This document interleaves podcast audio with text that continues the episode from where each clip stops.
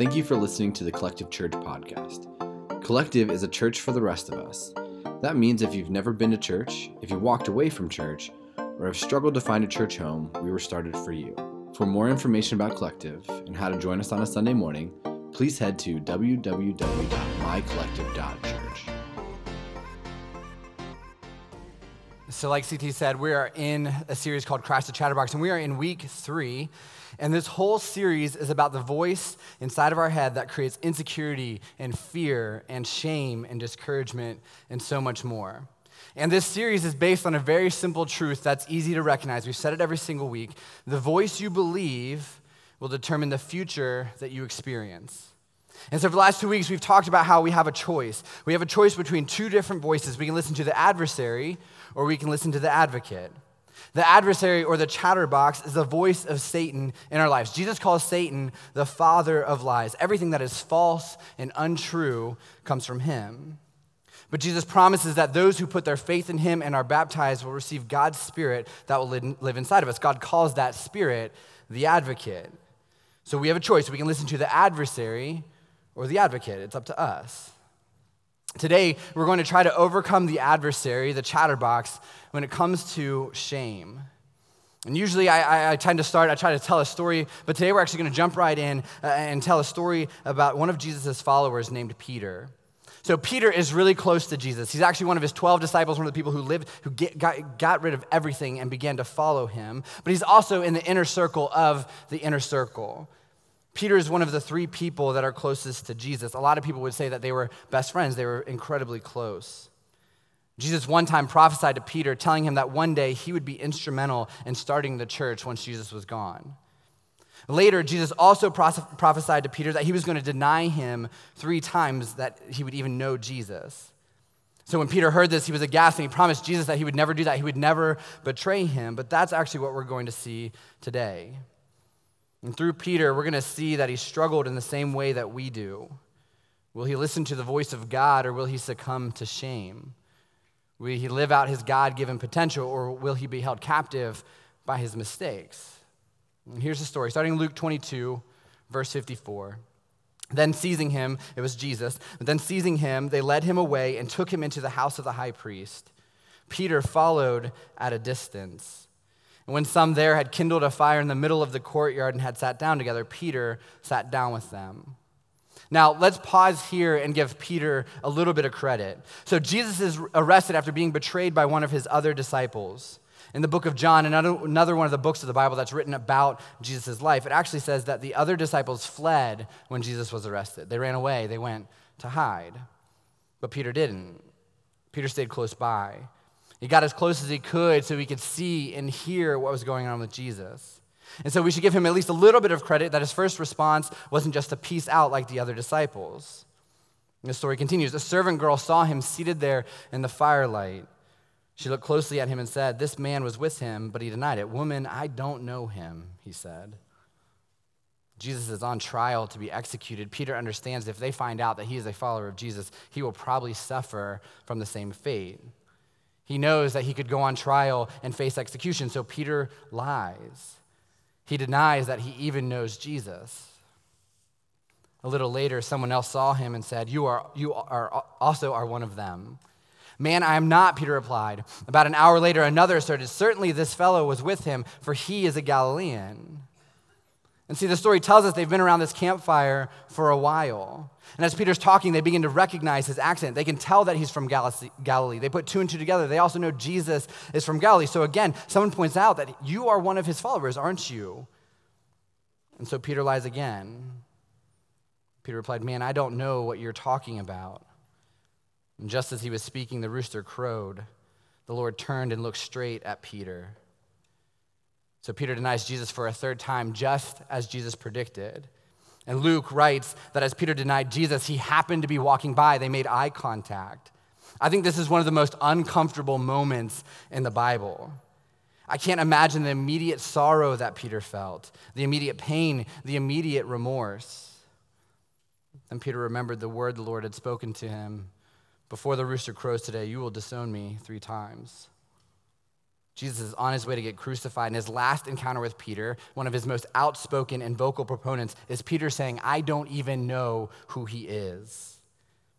Another one of the books of the Bible that writes uh, about the story actually goes into a little bit more detail. In it, it says Peter called down curses on himself in, in an attempt to prove he didn't know Jesus. And this is just a nice way of, of saying Peter said, God can send me to hell if I even know this man. Just like Jesus prophesied, it happened. To make matters worse, Jesus heard the third denial as he was being escorted to trial. The story finishes in Luke 22, verse 62, and says this And he went outside and wept bitterly. Peter realized the gravity of this moment. He immediately realized that he had screwed up. He's ashamed. He messed up and he knew it. And as soon as Peter realizes that he made a mistake, he has a choice. How does he respond? Does he listen to the adversary or the advocate? Will he respond in shame or will he respond in grace? How do you respond when you mess up? What do you do when you've let everybody down? How do you react when somebody hurts you and it's completely outside of your control, but you are afraid of it coming to light? How do you process when you make the same mistake over and over and over again? Psychologists say that there are two paths that we can take when we mess up, when we fall short. You can go down the path of shame, or you can go down the path of guilt. When we make a mistake, the first thing that happens is there's an action. This is where you mess up. This is where you do something wrong. You fall short. You snap at your wife. You yell at your kids. You get unreasonably angry at your waiter. You tell a lie. You make a big financial mistake. You get abused. You sleep with him. It is your action. So let's just say, for illustration, and this is completely hypothetical, let's just say that Ray and I are driving somewhere and she's giving me directions and I miss the turn, so I snap at her. Again, completely hypothetical. This never happens when driving to the doctor. This is just for the sake of the message. Snapping at my wife is my action. So, what should happen next is I should analyze my action. I should look back and say, is this right? Is this healthy? Because what an- analyzing your action does, it helps us recognize was this out of bounds or not? Did I respond the right way? The way that I analyze it and the way that Christians should analyze it is through a Christian worldview shaped by what the Bible teaches. So I may analyze something through that view and realize that was a good response. That response was healthy. That response was godly. If I'm a teacher and I see a kid bullying another, I raise my voice toward that kid. I may look back at it later and realize that was the appropriate response for what was going on. But if my wife is just trying to get me to the doctor on time and I snap at her, I need to recognize that something is out of whack there. That's not a healthy response which means that there's something deeper going on underneath the surface. And this step is really important because if I refuse to analyze my actions, that means I don't want to grow. That means I don't want to become who God wants me to be. Because growth can only come when we analyze our actions. And this is easy to do and see in other people. It's easy to analyze other people and see how they need to change. Have you ever done this? Of course you have. All of us have. We do it all the time. It probably most often is done in customer service situations. If there's a, tar- a cashier at Target or a flight attendant, if somebody is interacting with a waiter, you can see somebody blowing up and you're like, that person needs to chill out. Something's wrong with that person. A lot of us will actually begin to try and analyze why someone would talk to someone that way and be like, I bet it's their dad. But we want to know why are you treating someone that way? Why are you responding that way? When we lived in Tennessee, my wife worked at a local Starbucks. And even though we were in Johnson City, Tennessee, Tennessee, it was the busiest Starbucks in the region. It was always packed. The drive through was always circled around the building. And one morning while they were cranking out drinks, they messed one up, which is possible, right? Some of you get irrationally upset about that. But they messed up a drink, and the woman in the drive through actually realized it before she got back on the road, so she drove around the building and parked and walked in to get a new drink. But she was furious yelling at the barista as she made a new drink in a larger size, but she just couldn't let it go. Moments after she stepped outside the coffee shop, you could hear a loud thud, and a frappuccino mess went sliding down the glass window, pulling onto the asphalt. She was so upset, even after getting a new drink, even after yelling at this barista, she walked outside, took a few steps, and threw it as hard as she could right at the window, hopped in her car, and drove off. To make the situation even more bizarre, she was actually a regular. And so she was like back in the drive through the next day. But that's an unnatural response, right? Like that's unhealthy. If she sat down and truly thought about how she responded, she would hopefully realize that wasn't the best course of action, no matter how upset she was. So when I personally analyze my actions or when I'm forced to come face to face with them, I can go one of two ways. I can go down the path of shame or I can go down the path of guilt. And these are two very, very different things. And it's vital that we know the difference between the two. Shame is about who I am, guilt is about what I did. And there's a very big difference, so I'm to say it again. Shame is about who I am, guilt is about what I did. Shame says I'm a bad parent. Guilt says I didn't discipline right. Shame says I'm a horrible person. Guilt says I didn't treat that person with respect. Shame says I will never be who God wants me to be. Guilt says I sinned. Shame says I'm a bad husband, but guilt says I hurt her feelings. See why that's so dangerous? Shame keeps you stuck, guilt moves you forward. When you experience shame, you don't want to deal with it. So if you feel shame about the addiction that you have, you're embarrassed about it. But if you realize that you are guilty, you go deal with it. Guilt is the feeling of responsibility or remorse that inspires us to act differently in the future. Shame is about me, guilt is about others. This is another key difference. The reason why I snap at my wife is that I feel ashamed that she thinks I don't know what I'm doing. That's about me. But guilt is about others. How did I hurt you? I want to make that right. How did I ignore you? I want to serve you. Shame is unhealthy, guilt is healthy. You see that in how confrontation works. In healthy confrontation, you don't attack the person, you attack what they did. And some of you have had tough bosses who, instead of saying, you missed the deadline, they would say, Are you incompetent? And that's shame. It's like they're trying to shame you into being a better employee. They're talking about who you are and not what you did. That's unhealthy and that's unfair. This is a key understanding of confrontation because if you've only experienced confrontation from parents or a spouse or another leader in your life that's centered on shame, you have only experienced unhealthy confrontation. Because of that, you will develop one of two responses in regard to confrontation. Either you will develop really thick skin that allows you to just not feel anymore, or you will decide that you are never going to confront someone because you don't want them feeling the same way that you did. If you've been shamed in the past, it's even difficult for you to handle healthy confrontation today. Healthy confrontation isn't about shame, that's unhealthy. It's about guilt because it's about what you did. It's not about judging you, but it's about fixing a mistake that was made the story of Jesus, this is the difference between Peter and another disciple named Judas. They both betrayed Jesus. We read Peter's story, but Judas is the one who, for 30 pieces of silver, leads the opponents to Jesus so they can arrest him. But what's the end of the story? Judas feels shame. He actually gives the money back to the high priest. The high priest won't take it, he calls it blood money. And so Judas, full of shame, goes out and hangs himself. Now, listen Judas hung himself because he felt shame after betraying Jesus. He thought, This is who I am. I can't change. I am a betrayer. I messed up. But one thing I want to make incredibly clear is that not every person who commits suicide is doing so because of a mistake. But what's really important to know is that shame directly correlates to suicide. Shame is an epidemic in our culture, and shame is an epidemic in our church, especially when it comes to the topic of mental health. Last week, a pastor named Andrew Stoecklein of Inland Church committed suicide. He was 30 years old. Inland Church was impacting the community. They had thousands of members. Andrew wasn't upset because of a failing church. He wasn't responding to sin. Andrew struggled with mental health, and he had done so for years. Many of you, if you're on Facebook, you might have seen the post. I know for me, I probably saw more of them because I have a ton of friends who are in ministry. But the thing is, this thing happened, and we realized that there is a problem in our church when we can't talk about mental illness. The church has largely ignored that for all of its history. And instead of the church being a safe place for people who are battling depression and anxiety and bipolar and much more, it's become a place of shame. It's become a place where people who struggle with mental health feel the need to hide what they are going through. September is Suicide Prevention Month, and I believe that should start in the church. The church should be leading the way and caring for people who struggle with mental illness, for the people who fight urges every day to take their own life. Do you know that the number of suicides in the United States has increased 24% from 1999 to 2014? Since 2006, the increase each year jumped between 1% and 2%, according to the Centers for Disease Control. The biggest jump was among adolescent girls and men aged 45 through 64.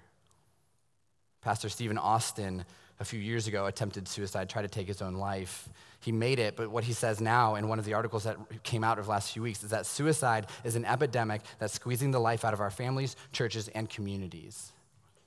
Suicide respects no one. But the stigma surrounding mental illness, especially in the church communities, keeps people locked in a prison of shame, refusing to admit they need help. Yes, Christians can and do struggle with mental illness. And people need to know that they are not alone and you can still be a Christian and struggle with mental illness. Pastor Tony Rose said a depressed person is convinced that no one has felt what they feel. And so if you are here today and you are carrying shame because of a mental illness, you don't have to feel like you are alone. You don't need to feel shame because of that. You don't need to feel shame because you have to take medicine because your anxiety is so bad that being here on Sunday creates panic attacks. You don't need to feel shame because people ignorantly believe that mental health issues come from sin or a mistake that you have made. You don't need to feel shame because you have really high highs and really low lows and you don't know how to control them. You don't need to feel shame because of that. This church collective, we will never make you feel shame because of your struggles. You are not alone. You don't need to feel shame. And the leaders of this church want nothing more than to walk alongside you, pray for you, support you, listen to you, anything that we can to let you know that you are not in a prison of your own. And so Judas messed up. He messed up and he chose shame, but he had a choice. He could have chosen guilt. He could have realized the mistake that he made and turned to Jesus, and he would have received grace. Jesus would have offered him grace, even though he was betrayed. And the reason why we know that's true is because we see what happened in Peter's life. Peter messed up. He betrayed Jesus three times after promising it would never happen. He told God, You can send me to hell if I know this man, and he still messed up. Scripture says he wept bitterly, but he doesn't give up. He experiences grace from Jesus, and later he's the main person in leading the founding of the church, and 3,000 people are baptized the first time he preaches a sermon. Dr. Brene Brown, who's probably leading the way in the conversation on being emotionally healthy, talks extensively about shame in one of her books. Actually, she talks about it in almost all of her books. If you're looking for a good book to read on mental health or shame or guilt or any of the things that you're struggling with, look up Brene Brown. She's incredible. But according to Brown's research, she says that shame is directly correlated with addiction, depression, violence, aggression, suicide, and eating disorders. Brene Brown said that shame has two loop tracks. The first loop track, according to Brene Brown, is that you are never good enough. Shame constantly repeats to you over and over again that you are not good enough. Not a good enough husband, not a good enough friend, not a good enough employee, not a good enough father, not a good enough follower of Jesus. The second loop track is Who Do You Think You Are? This is the track that plays as you try to break free from the weight of shame in your own life. As you work to take a step up in your marriage and be a better husband, shame tells you, Who do you think you are? As you try a new parenting tactic, spend more time with your kids, shame will tell you, Who do you think you are? As you fight to get out of debt, you put yourself out there, shame asks, Who do you think you are? And Satan will put those phrases on repeat so you hear them every day and every night. The adversary will use these loop tracks to drown out the voice of the advocate so you get stuck in a cycle of shame. One of my friends recently decided that he was going to cut cable, and so now his kids watch a ton of DVDs. He said they essentially have a rotation of two or three movies that the kids watch over and over and over again. They watch them so many times they actually know all the words. A few weeks ago, he walked into his living room to see his youngest son watching the movie, and it was Frozen. Not the movie Frozen, the screen was actually frozen. It wasn't moving at all. And do you know what his son was doing? He was just sitting there. He was watching. That's, how, that's exactly how some of us deal with shame because our lives are broken. And we've gone through this cycle and it's not working any longer. We feel stuck. We don't know what to do. We don't know how to get out of it. And we are stuck in the story of our life watching it unfold again and again and again. And it's not changing. It's the same story over and over and over. And we're just sitting there because we don't know how to get out. And I think the path out is to go down the road of guilt instead of shame because we all mess up. We all fall short. This isn't a matter of two paths, perfection and imperfection. We are imperfect, that's a fact. The sooner you embrace that, the better your life will be. But when we mess up, which we will do, we have a choice. Do we go down the path of guilt or do we go down the path of shame? Guilt is the path of healing and forgiveness, shame is an unending cycle. Ray gives directions. I snap at her. I'm ashamed because I think that I'm a bad person and I'll never be a good husband no matter how hard I try. So the next time she offers me directions, it doesn't even matter what tone she uses because I immediately think I must be an idiot. And so what do I do? I snap again, and the cycle continues. But if I choose to go down the path of guilt, I realize that it's not about who I am, it's about what I did. And in that, there's hope for healing, so I won't do that again. There's hope for forgiveness, so I can move forward. So, why do we choose the path of shame? Why do we do that? Why do I get defensive when my wife gives me directions? Why do I feel like a failure when Elise doesn't listen to me and disobeys? Why, when I miss my reading, the reading of my Bible, do I stare at my phone and scroll through Twitter for 30 minutes before I go to bed instead? Why, when I preach the best sermon that I'm capable of writing, do I leave this church feeling like a failure? And you have your own issues. You have your own things that you are struggling with. Some of those issues come with the way you were raised. Some of them come from traumatic experience you have had. But most of the time, the reason why we put, choose the path of shame, it comes down to two questions and two things that we have to wrestle with every single day. The first question is this Do I believe God about who I am? Because God says that I'm made in his image. He says that I am his workmanship. He says that I am his child whom he loves. He says that I am redeemed. He says that I am worth the price he paid when he sent his son to die for my sins. Second question is Do I believe God about who He is? He is my creator. He's adopted me and now He's my father. He can really make all things right one day. He cares about my burdens. And some of you struggle with that. You wonder, does God really care about that? You have shame about being single. Do you re- really believe God cares about you and that if He wants you to be married, He will send you somebody, and if He doesn't, it's still going to be okay? Do you believe that? You have shame about how your kids turned out. Do you really believe that God offers grace, or are your kids' decisions and mistakes the final verdict on your life? You have shame about your addiction. Do you really believe that God uses imperfect people, or are you doomed into a cycle of failure and shame for the rest of your life? Do you have shame about your career? Do you really believe that God cares more about the character of your person than the title on your business card? Each week of this series, we've been combating the lies of the chatterbox, the lies of the adversary, lies of Satan, whose goal, his sole goal, is to steal, kill, and destroy you. Destroy your hope, destroy your peace, destroy your value, destroy everything. And we're trying to combat that with the truth from God, with the truth from the advocate. And the truth that God wants to speak to you this Sunday is that He has. He has. Romans 8 3 says this The law of Moses was unable to save us because of the weakness of our sinful nature. The law of Moses is referring to the first five books of the Bible. This is all they had written down when it came to God's word and how to live their life. What Paul is saying when he wrote that is that rules can't save us. We mess up. Rules can't save us. They can't be the thing that makes us clean. They can't be the thing that makes us pure. They can't even really be the thing that pushes us in the right direction. They cannot save us.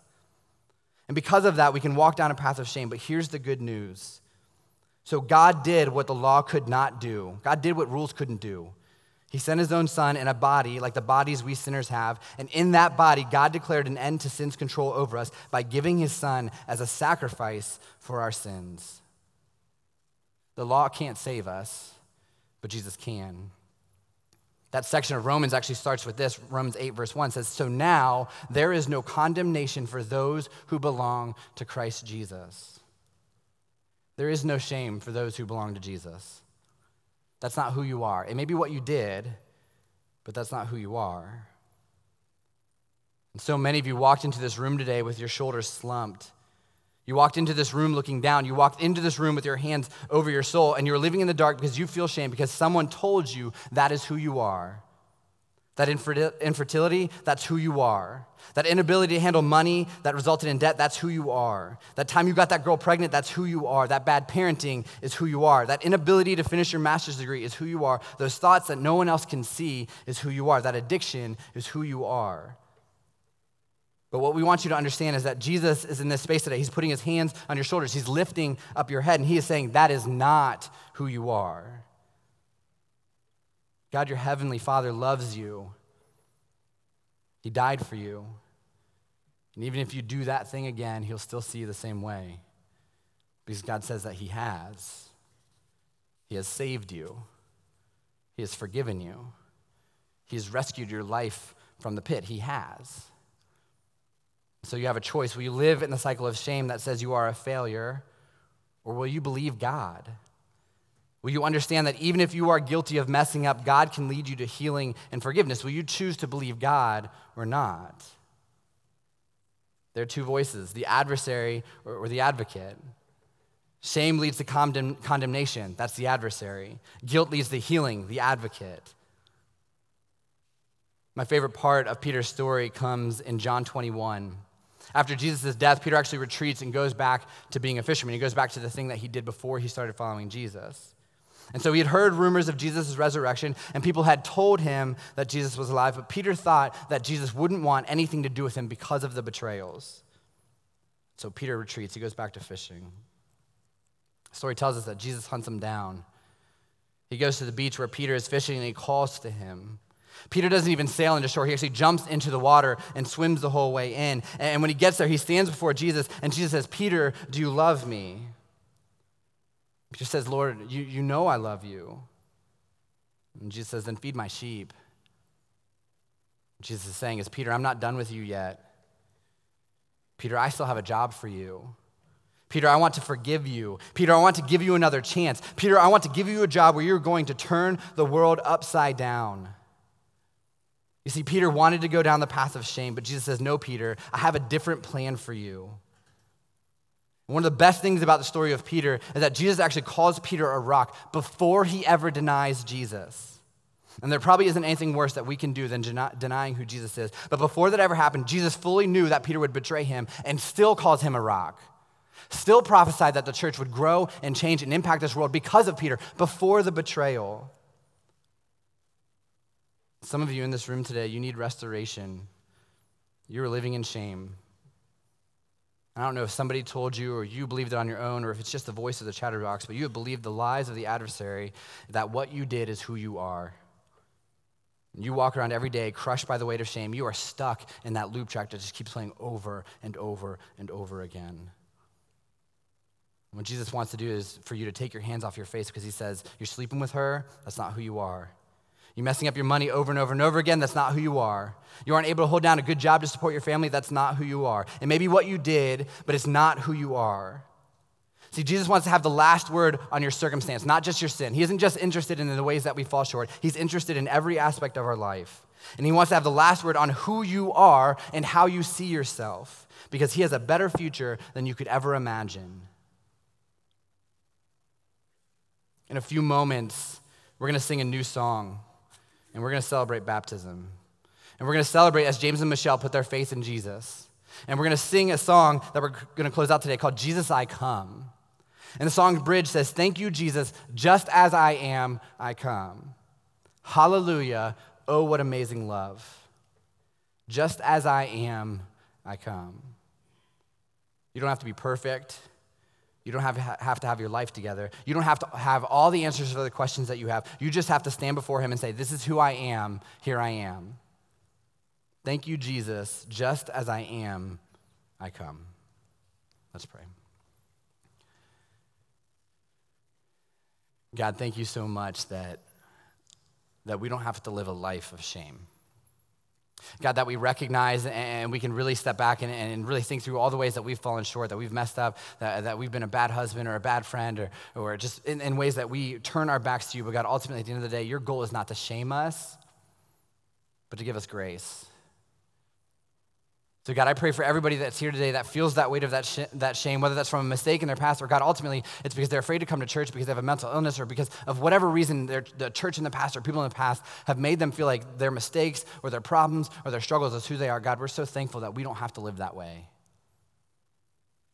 God, I pray for those of us who are struggling with this idea of shame. God, that ultimately we know that our identity comes from you. It doesn't come from what we do or how we've done it or how bad we've messed up. God, ultimately it's all you. God, I pray this week we focus more on who you are as well. God, that even in all of our mistakes and even in the ways that we messed up, you sent your son to die on the cross to forgive us of our sins, even though we don't deserve it. There's nothing we can do to earn it. But God, ultimately, that your goal was always to have a relationship with us and bring you to us. God, I pray this week that you help us ignore the chatterbox, get rid of that voice, and really focus on your voice that says that you love us, that we are made in your image and that you think we are good. We love you and pray these things in your name. Amen.